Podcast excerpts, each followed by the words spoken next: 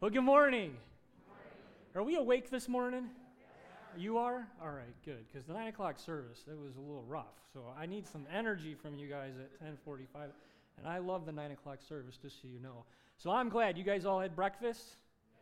You're all ready to go. Is it still 5 degrees out there? All right, and you're ready to open God's word and see what he has for you to say, what he has to say for you today. Amen? Amen. Well, if you're a guest, my name's Tim. I get the privilege of being the lead pastor here and uh, we just started a series of messages uh, that we're going to be on for two months last week. So this is just week two, where we're going through the Old Testament book of Joshua. And so uh, last week, if you were here, I was supposed to get through two chapters, chapter one and chapter two. Do you remember that? And we made it all the way up to verse nine of chapter one. so we have our work cut out for us today. Okay? So I'm going to talk fast, you have to listen fast, right? Well, anyone, will you just give me an extra five minutes this morning? Is that possible? Raise your hand if you'll give me an extra five. So 5, 10, 15, 20. Keep your hands up. I didn't even make, no, just kidding. What is there really to go home to do, right? The Lions are out of the playoff run. They never were in it to begin with. I mean, you got your whole day to just be here in God's house. No, I'm going to go through the passages uh, pretty rapidly, quicker than I normally do, but I just know that God has something for you today. And it's so interesting as you read scripture, especially scripture written so long ago, and sometimes you can read these accounts and you go, what was going on? And why would God make people go through these steps? And what was it that He was doing in their hearts to prepare them for the future? Which should make us pause and ask the same question God, what are you doing in our hearts? What is it that's taking place in 2022? God, what do you have for my future? And is my future brighter and better than my past? Or are my best days behind me? And so, how easy it is to get caught in that trap. How many people, when you talk to them, right, all of their stories, all of their accounts are all what happened, well, 20 years ago, and 30 years ago, and when I was a teenager. And it's like, wait a second, no. God has a plan for you now. And God has a plan for your future. Those of you that were here, wasn't that, that, that, that song at the beginning was kind of interesting, wasn't it? I, I don't know if I've ever heard that song before, but it said, we were literally singing, if I'm not dead, then you're not done with me.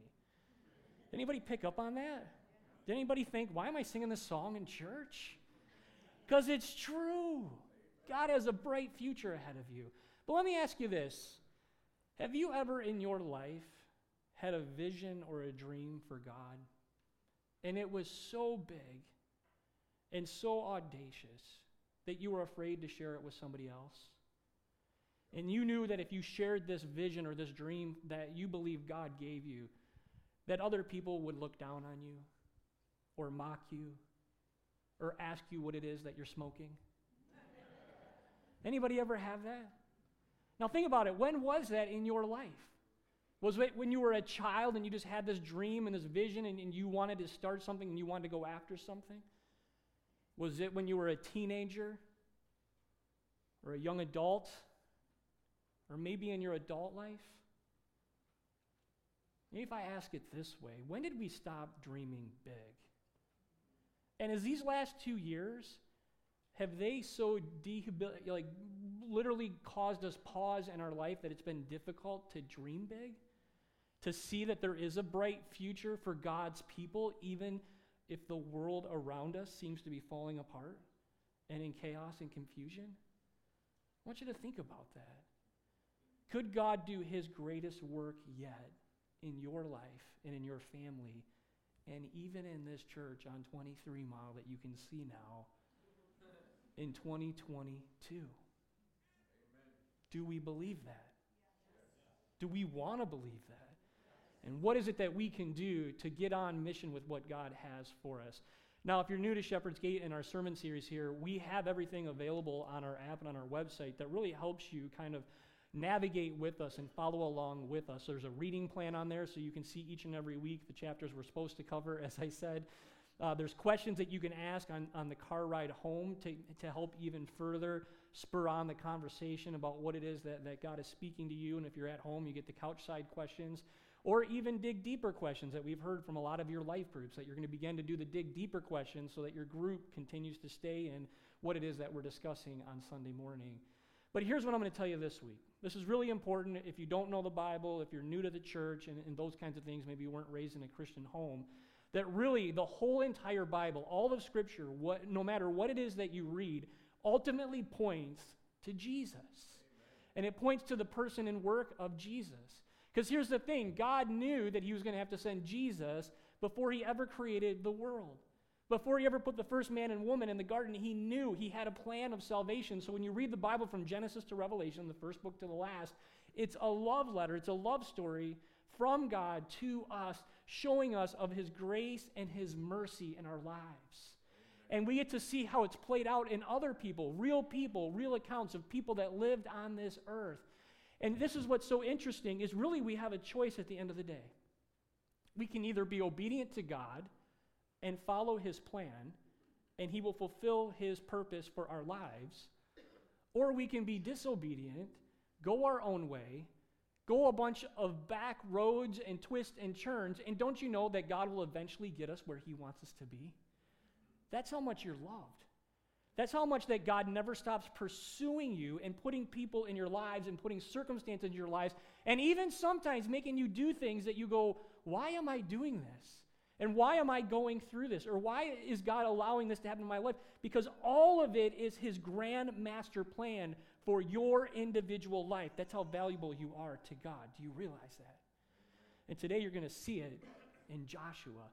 And so, Joshua, if you want to grab one of the chair Bibles that are in front of you, if you're in the front row, they're underneath the seat. If you're watching at home, go and grab your Bible, page 178. And if you don't have a Bible, if you're new to Shepherd's Gate, please take a Bible home with you today. We'd love to give that to you as a gift on behalf of our church.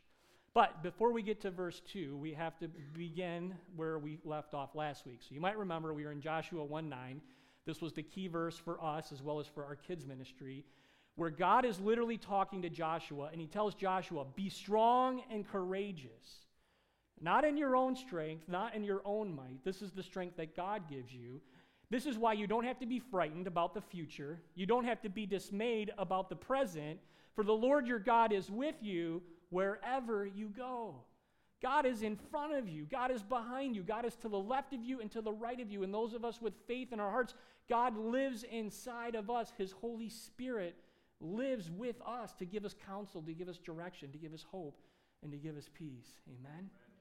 So, this is what I was supposed to read to you last week. Verse 10. So Joshua commanded the officers of the people, pass through the midst of the camp and command the people, prepare your provisions. And I want you to think about this. Get your stuff ready. Pack your bags. You have three days to pack your bags because we are finally going to cross the Jordan River and we are going to take possession of the promised land. This that has been promised to you for over 500 years. You have heard about this from generation after generation after generation, going all the way back to Abraham and just most recently to Moses, and now as it being passed on to Joshua, as he is literally in this moment of history going to fulfill the promise of God. I want you to think about that. I want you to think about if I said, folks, we only have three days. I need you to pack your bags because God's got something greater for us here at Shepherd's Gate. What would some of you do? You have too much stuff. right? How many of you, when you're packing for a trip, you wait till the last possible second to pack? How many of you, you're sitting next to somebody that drives you crazy because they wait till the last possible second to pack their bags? See how merciful our God is? Three days. He gave him three day warning. And you are finally going to see this. You're going to see this miracle of God, the promise of God before your eyes. Jump to verse 16. They answered Joshua, At that you have commanded us, all that you have commanded us, I'm sorry, we will do. And wherever you send us, we will go.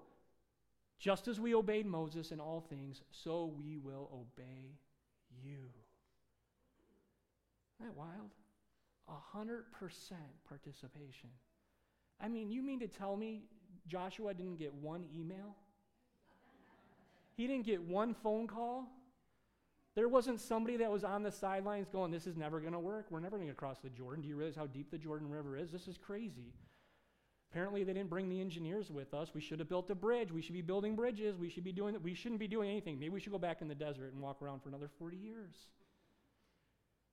Who knows? We don't know because it's not recorded. All of them saying, We are, we will do, we will go, we will obey. God, whatever it is that you're leading us to do. We don't even know how we're going to get across. We just trust you because we can trust you because you're our God and you've led us to this moment and you've been faithful to this moment in our lives.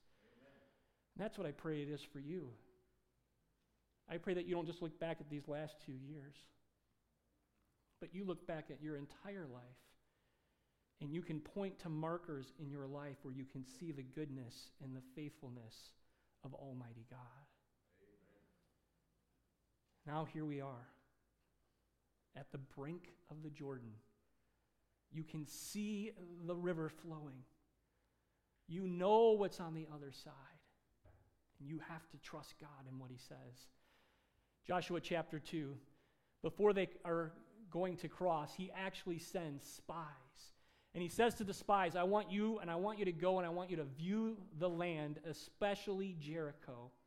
And so he sends these two spies, and they go and they come to the house of a prostitute whose name was Rahab, and they lodged there. Why would they do that?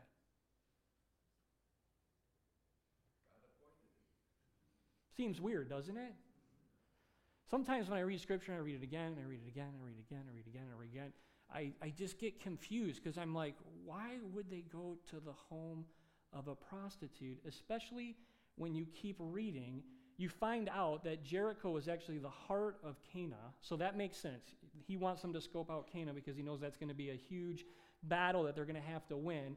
We know that her house served as an inn because of prostitution, so there was constantly people coming in and coming out. But here's the thing if you're a spy, why would you go there? Wouldn't you try to blend in? Wouldn't you try to go covertly and do this? And yet, in the scriptures, it actually tells us that the king of Jericho finds out about the spies. Spies. These guys aren't very good spies, are they? Word got out that they were there. Honestly, it's probably because they just spent the last 40 years in the desert. They didn't get to go to spy school. right? They're like, well, this must be a place. They went to the front desk, rang the doorbell, and said, you know, or the bell, and we'll say we'll have room for two. But it's interesting because this king of Jericho, he finds out about it. He sends word to Rahab to release the men. It's going to get a little bit more bizarre. Rahab, who's from this area, she instead hides the spies in her upstairs room. And she puts these materials over them. And then she turns around and she lies to her own people. She says, Oh, yeah, they were here, but they've already passed through.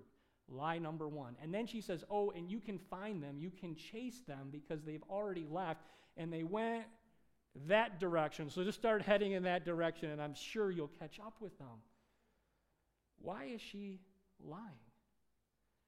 Why is she willing to go to this length to do these things? See, this is grappling with the scriptures. This is trying to figure out, okay, why is this even in the Bible? And where, God, are you again weaving your plan in all of this?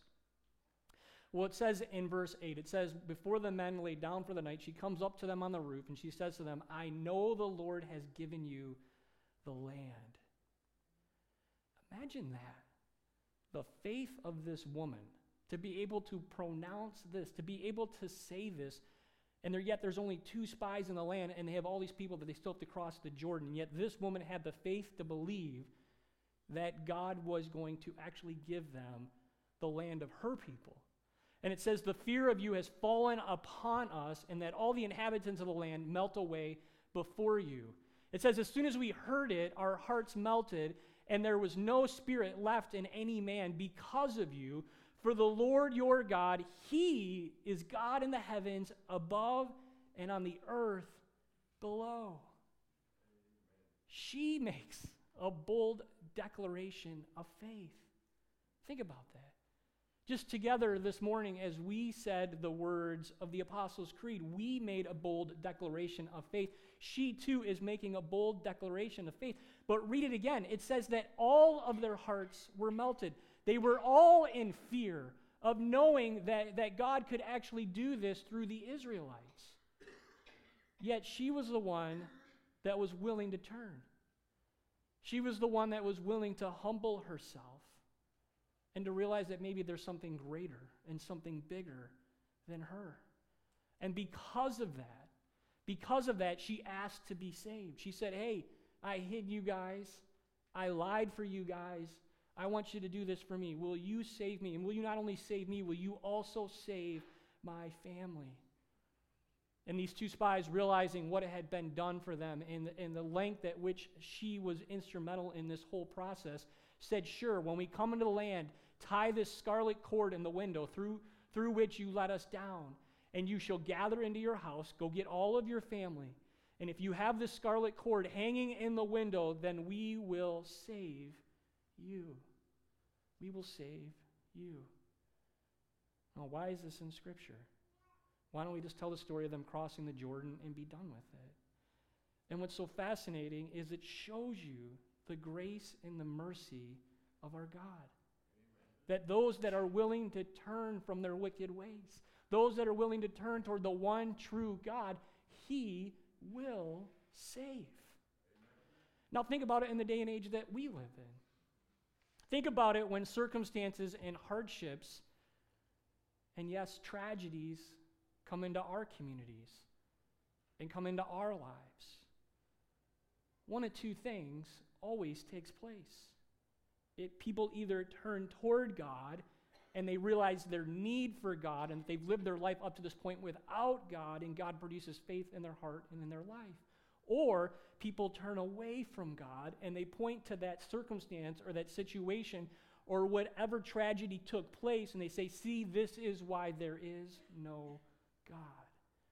Because a loving God would never allow these things to take place. So let me ask you year three, it's 2022. What is God speaking to your heart? What is your plan for the future? Remember what I asked you last week? How many of you plan vacations already for 2022? You're like, I got my vacation plan. You got goals, work goals, and objectives planned. What about your spiritual life? What does that look like? Is your goal that in three months, and six months, and nine months, and by the end of the year, you're closer to God than you were any year of your life? Do you want to commit your ways to the Lord?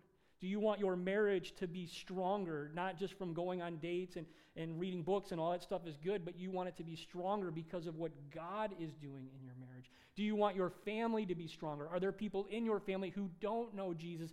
And so you are going to devote even more time and more energy to praying and being intentional with them because this is the year you want to see God do something incredible in their life.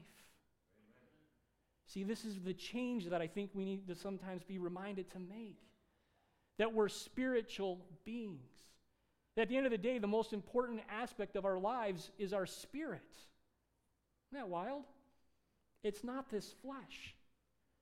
But we spend a whole lot of time fixated on our flesh, don't we? Think of all the time. I mean, just think of how much time I spend getting my hair cut, right? I look fabulous clothes, shoes, food, vacations. Vacations aren't bad. It's our spiritual life. God, draw us to you. Help us understand what it is that you want to do. Let's continue. We're going to jump to chapter 3. It says, Josh rose early in the morning. Man, he had to be so excited. I mean, this is the day and it says they came to the Jordan, he and all the people of Israel. Everyone's there. Everyone got the memo to pack your bags. And they lodged there before they passed over. So they had everything set. And at the end of the three days, the officers went to the camp and said, As soon as you see the ark of the covenant of the Lord your God being carried by the priest, you shall set out from your place and follow it. See, God told Joshua, You go and you get the priest and you tell them to go get the Ark of the Covenant, which they had just carried in the wilderness for 40 years, which represented the presence of God. And they said, The priest and the Ark of the Covenant represents God is going to go first. They are going to go before us. It says, Joshua said to the people, Consecrate yourselves, for the Lord God is going to do wonders among you. And again, he says to the priests, Take up the ark and pass on before the people. And so they did exactly what he said they should do. And when the soles of their feet, of the priests bearing the ark of the Lord, of all the earth, when they rest in the waters of the Jordan, the waters of the Jordan shall be cut off from flowing, and the waters coming down from above shall stand in one heap. Now, wouldn't this have been fun to have been a priest back in this time? Again, try to figure out the mind of God. Why, when the priest got to the edge of the Jordan in this massive flowing river, and oh, by the way, this just happened to be the time of the year when the tide was up and the water was even more intense. Why is it when they dipped their toes in the water, wouldn't God have just parted the water at that point? Why did these guys have to get into the water and get into the middle of the water? Is God likes playing games? God likes messing with us? Or is it God teaching us and molding us and helping us rely on Him and to trust Him?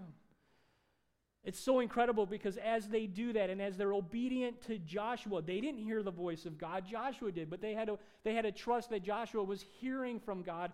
They moved into the middle of the Jordan. And as they got to the middle, the water began to, to push back on one side and water pushed back on another.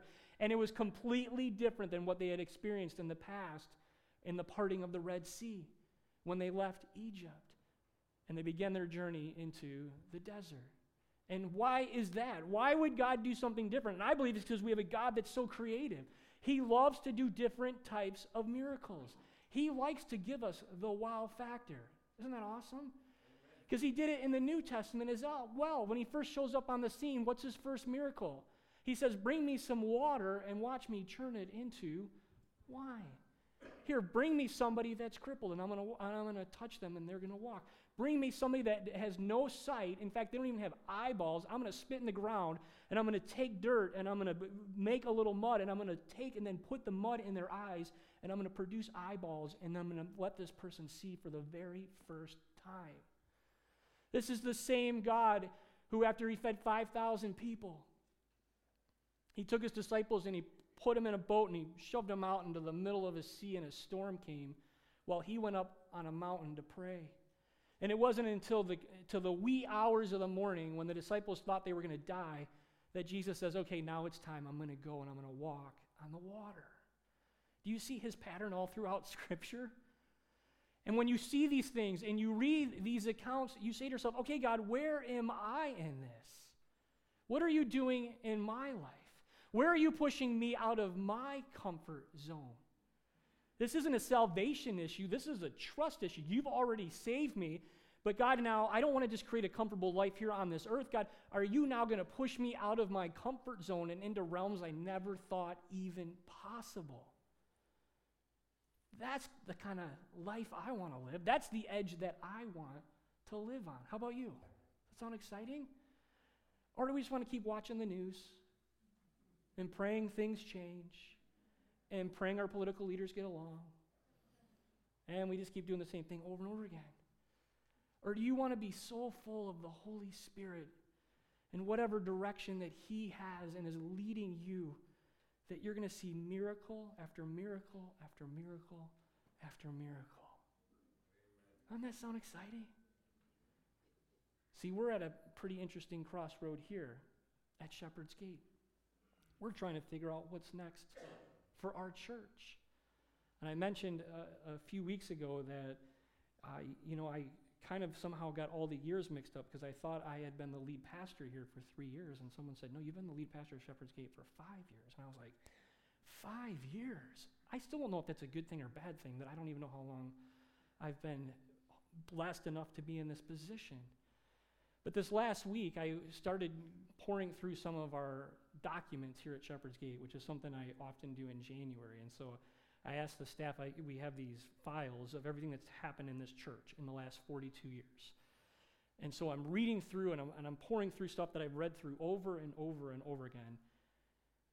And this week, all of a sudden, I started seeing things that I had never noticed before. I started putting different numbers together and, and timelines together, and I was like, and I said, wait a second, this doesn't make any sense. Why did our church do this on this year if this was the case, and then moved into this this year, and then moved into this this year, and then moved into this this year? And I was so distraught and so confused by it. I, I asked Kelly, my assistant, I said, Can you call Pastor Dale, the founding pastor's wife, and have her come in and meet with me on Friday? Because I'm not going to sleep until I get answers to these questions. So, I, so she came in, and most of you know this story if you've been around Shepherd's Gate. You know that, that Pastor Dale was pastor of one of the three largest congregations in the United States. And he said, God is stirring something in my heart. I think I'm going to take six other families and move down the road and start Shepherd's Gate. And I said to Ruth, I said, Ruth, what was going through his mind? More importantly, what was going through your mind? You had four kids at home between the ages of 14 and 9. And she said, Yes, I thought he was crazy. yes, I was worried. Yes, we weren't sure how we were going to make it and what if this was actually going to work and what if it didn't work. Then what were we're going to do? And we'd ever, would he ever have another church that would call him? And here we are, and we just trusted God. We just put our feet in the water. We began to move forward. Most of you know that part of the story. These were the parts that began to, to, to, to circle in my head that I'd never seen before. Because I said to Ruth, I said, Here, I'm reading this, and here's the timeline, and here's the numbers. You had 28 people when you started. In 1984, you moved into the first worship center, which is the fellowship hall. And in 1984, you went from 28 to 100. Eight years later, you moved out of that worship space and you moved into here. I said, In eight years? I said, The paint wasn't even dry on the walls over there. The carpet wasn't even stained yet. Why would you have done that? You were worshiping 300 at the time, and the place sat 200 people. You could have done multiple services. We already were. Dale always did a Monday night service. I said, So what were you thinking? She said, I don't know. We just knew that we needed to keep moving forward. Isn't it interesting the faith that this church had as they went along the way? Did you know that five years later, he retired? Five years later, when, when, the room that you're sitting in right now. And here's the crazy part the church went into what's called a vacancy for two years. They didn't have a pastor. But during the two years that the church had a vacancy, they said, We don't have to have a pastor to move forward as a congregation. They added on 11,000 square feet of classrooms, which is where our kids hang out to this day. Who does that? That's crazy. Do you realize that? There's no church that does it. You don't ever make big decisions when you don't have a pastor because you don't know what the future is and if people are going to leave and how is giving. And I'm sure everyone was like, this, we shouldn't do this, we shouldn't do this, we shouldn't do this. My guess is, and I know Donna, you're in here, Bob Heidrich probably had something to do with it. He probably had, knowing that guy, he probably had something to do with it. like, we're going to keep moving forward. The very next year, John Bjorgard became lead pastor. And five years later, the church expanded this section, you guys wouldn't even be sitting there. You'd be crammed in with all of them. And built the gym and the two youth rooms to the back. Isn't that wild? Always moving forward, always saying, God, what is it that you have next for us? Always never being afraid to tap their toes and their feet and move into whatever future God had for them. And do you know, here we are, 2022. 30 years since this place was dedicated. And here we are at the edge of the river again, saying, Okay, God, what's the future? What do you have for this place? God, what do you want us to move into? What is it that you want us to pass down to our kids and to our grandkids? You know what's so cool about this? Is that when they passed through the water, the water and the ground everything was dried up. The ground was completely dry. And everybody moved through. Imagine these guys' jobs. Imagine the kind of biceps these guys had to have to just stand there. Come on, people, move. Let's move. Let's get people moving. I want you to see what happens next says, When everyone had finished passing over the Jordan, the Lord said to Joshua, Take 12 men from the people, from each tribe a man, and command them, saying, Take 12 stones from here, out of the midst of the Jordan. So they have to go get it from the Jordan River. from the very place where the priest's feet stood firmly and bring them over with you and lay them down in the place where you lodge tonight. This is just me. This is just the way I read it. You imagine being the priest again? Like, seriously, everyone's through. Can we just now move on into the promised land? No, hold on. God just told me I got to go find these 12 guys. I got to make sure every single one of them is from a different tribe. And then they're going to come back in, grab a stone, and then carry these stones out to the place that we're going to lodge tonight and make this memorial. God again leading, God again giving them instructions, God again giving them guidance on what they are to do. And the reason he did this is so that all the people of the earth, including us, may know the hand of the Lord is mighty and that we are to fear the Lord our God forever and ever and ever and ever. And he turned to them and he said, The reason I want you to build this monument this moment in time is because when your kids and your grandkids asked you, why is that standing there? You can tell them the story about how I brought you into the promised land, about how I fulfilled my promise, about how I once again performed a miracle on your behalf and parted these waters.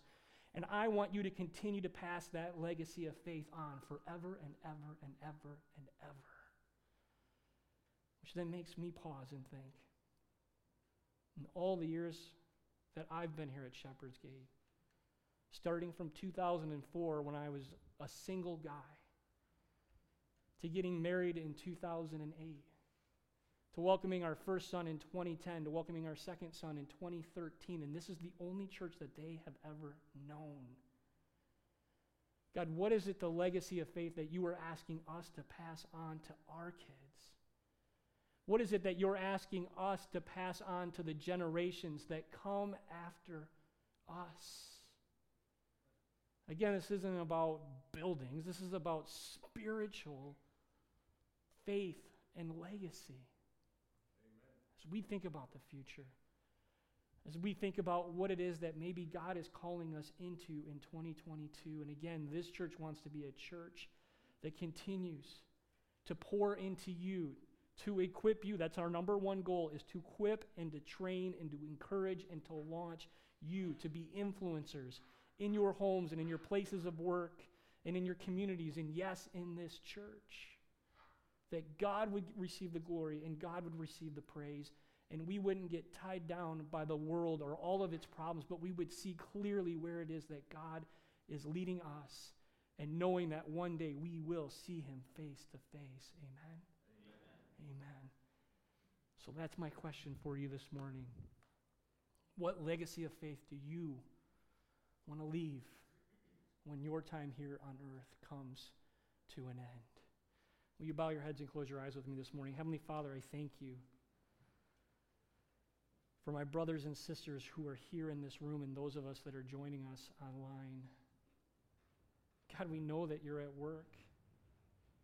And I thank you for the ways in which we can look back in our own personal lives and we can say with confidence and boldness, God, you have never left us or forsaken us.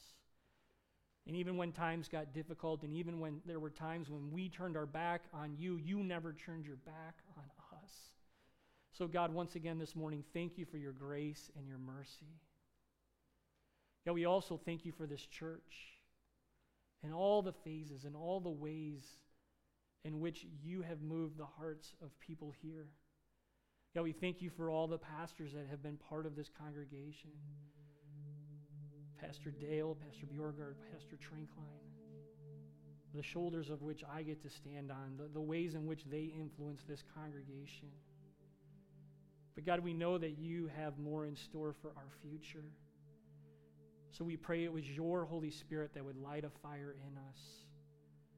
That the decisions that we may make will be the decisions that you want us to make because it's your power that's at work in our lives. And that more and more people would come to the saving knowledge of you.